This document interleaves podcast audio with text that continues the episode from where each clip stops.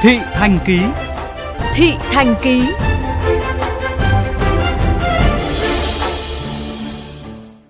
Thưa quý vị và các bạn, Nghị định 03 về bảo hiểm bắt buộc trách nhiệm dân sự của chủ xe cơ giới có hiệu lực từ mùng 1 tháng 3 năm 2021 đã giảm tiện nhiều thủ tục, trong đó bỏ yêu cầu có hồ sơ công an trong thủ tục hồ sơ bồi thường với các sự cố, vụ va chạm, tai nạn không gây chết người. Điều này buộc các doanh nghiệp bảo hiểm phải siết chặt lại các quy trình để hạn chế một vấn nạn của ngành là trục lợi bảo hiểm.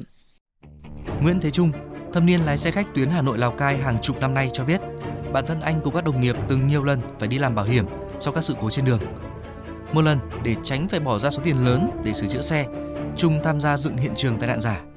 bị trẻ con nó ném đá vỡ cái kính xe khách dừng nằm là bình thường. Hay hoặc là cái ông công ông cứ quẹt vào ông cái đèn hai ô kính là mười mấy triệu. Thế nhưng mà về công ty công ty lại dựng cái hiện trường giả móc mối với cái ông bên bảo hiểm ấy, đến làm dựng hiện trường giả cho cái ông bảo hiểm. Ông chụp ảnh đấy để mang về cho công ty bảo hiểm phải đèn. Nhưng mà chính ra như thế là chọc đầu ăn hai công tương tự tài xế taxi Hồ Viết Hà chia sẻ bản thân đã quá quen với những tiểu xảo khi đi làm bảo hiểm thâm vỏ tôi cũng đã có lần, ví dụ như cái đèn của tôi vỡ, tôi có thể tôi lùi vào, vỡ thêm phát nữa cho nó hỏng hẳn, để cho bảo hiểm nó ra đền cả thể. Thực tế, hàng chục năm nay, trục lợi bảo hiểm ô tô đã rất phổ biến, muôn hình vạn trạng, có sự móc ngoặc tinh vi giữa nhiều bên. Điển hình như, cố tình lập hồ sơ khiếu nại cho một vụ tổn thất không có thật, tự phá hủy tài sản để đòi bồi thường bảo hiểm, kê khai thông tin thiếu trung thực ngay từ giai đoạn tiền hợp đồng, hoặc sau khi tai nạn xảy ra, thông đồng với gara nâng giá sửa chữa nhập nhằng trong việc kiểm tra nồng độ cồn, thay đổi lái xe khi gây tai nạn. Tinh vi hơn là cháo biển số. Chủ xe sẽ tìm một chiếc xe có nhãn hiệu y hệt để lắp biển số thật vào để đăng ký mua bảo hiểm.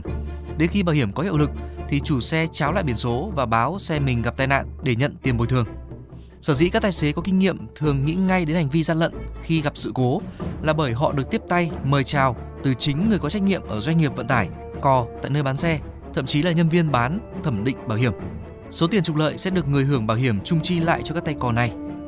Theo Hiệp hội Bảo hiểm Việt Nam, số tiền trục lợi bảo hiểm xe cơ giới hàng năm chiếm khoảng 15% tổng mức bồi thường, lên tới cả trăm tỷ đồng.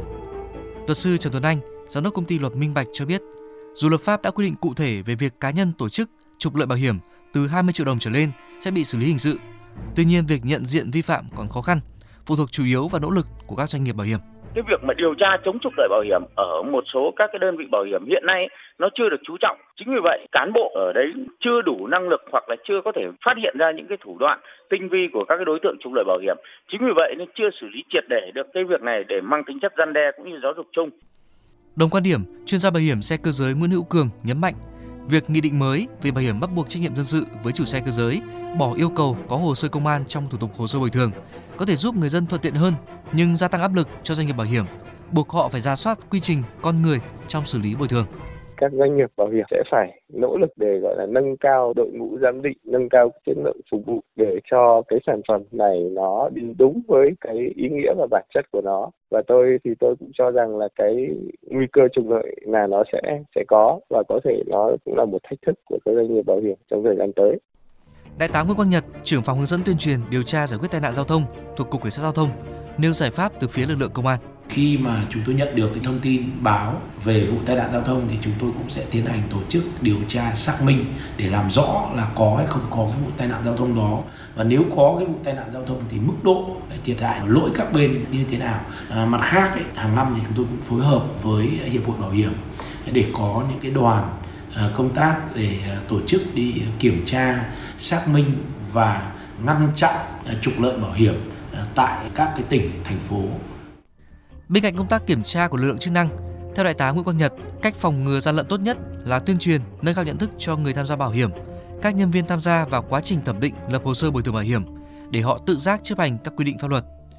Cần nhớ, bảo hiểm là để phòng ngừa rủi ro, không phải mỏ vàng để trục lợi.